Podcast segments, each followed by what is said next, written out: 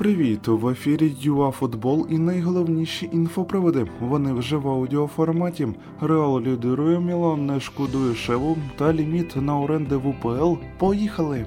Так, взагалі-то Реал продовжує набирати оберти. У черговому турі Прімери команда Аншелотті мінімально подолала Атлетік Більбао. Гол забив Бензема.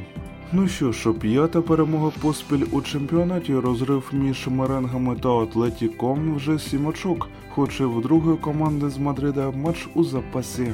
Джено Андрія Шевченка вдома була розгромлена Міланом 0-3. Рахунок відкрив Ібрагімович, а потім Месіас оформив дубль. З моменту призначення Шеви Грифони програли другий матч у чемпіонаті з трьох. Ех, так жодного разу і не забивши. Джено все ще у зоні виліту. Наступний поєдинок із Юве. Ліверпулю дербі знищив Евертон 1-4. Мо Салах забив двічі, ще по голу у Хендерсона та Жоти. Також у Челсі у важкому поєдинку переміг Уотфорд 1-2.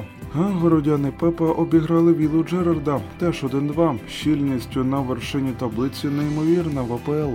А в УПЛ тим часом можуть зробити ліміт на кількість оренд з одного клубу. Нібито питання планують обговорити на виконкомі УАФа 10 грудня. Один із варіантів обмежити оренду з однієї команди сімома гравцями. Привіт, Маріуполь, привіт, Чорноморець. Рішення мають ухвалити у лютому, а потім уже УПЛ має затвердити зміни у регламенті.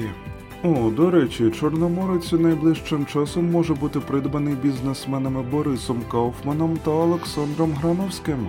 Бо, як повідомляє тото таке, президент моряків Леонід Клімов погодився продати клуб приблизно за 3,5-5 мільйонів євро, хоча раніше він просив більше.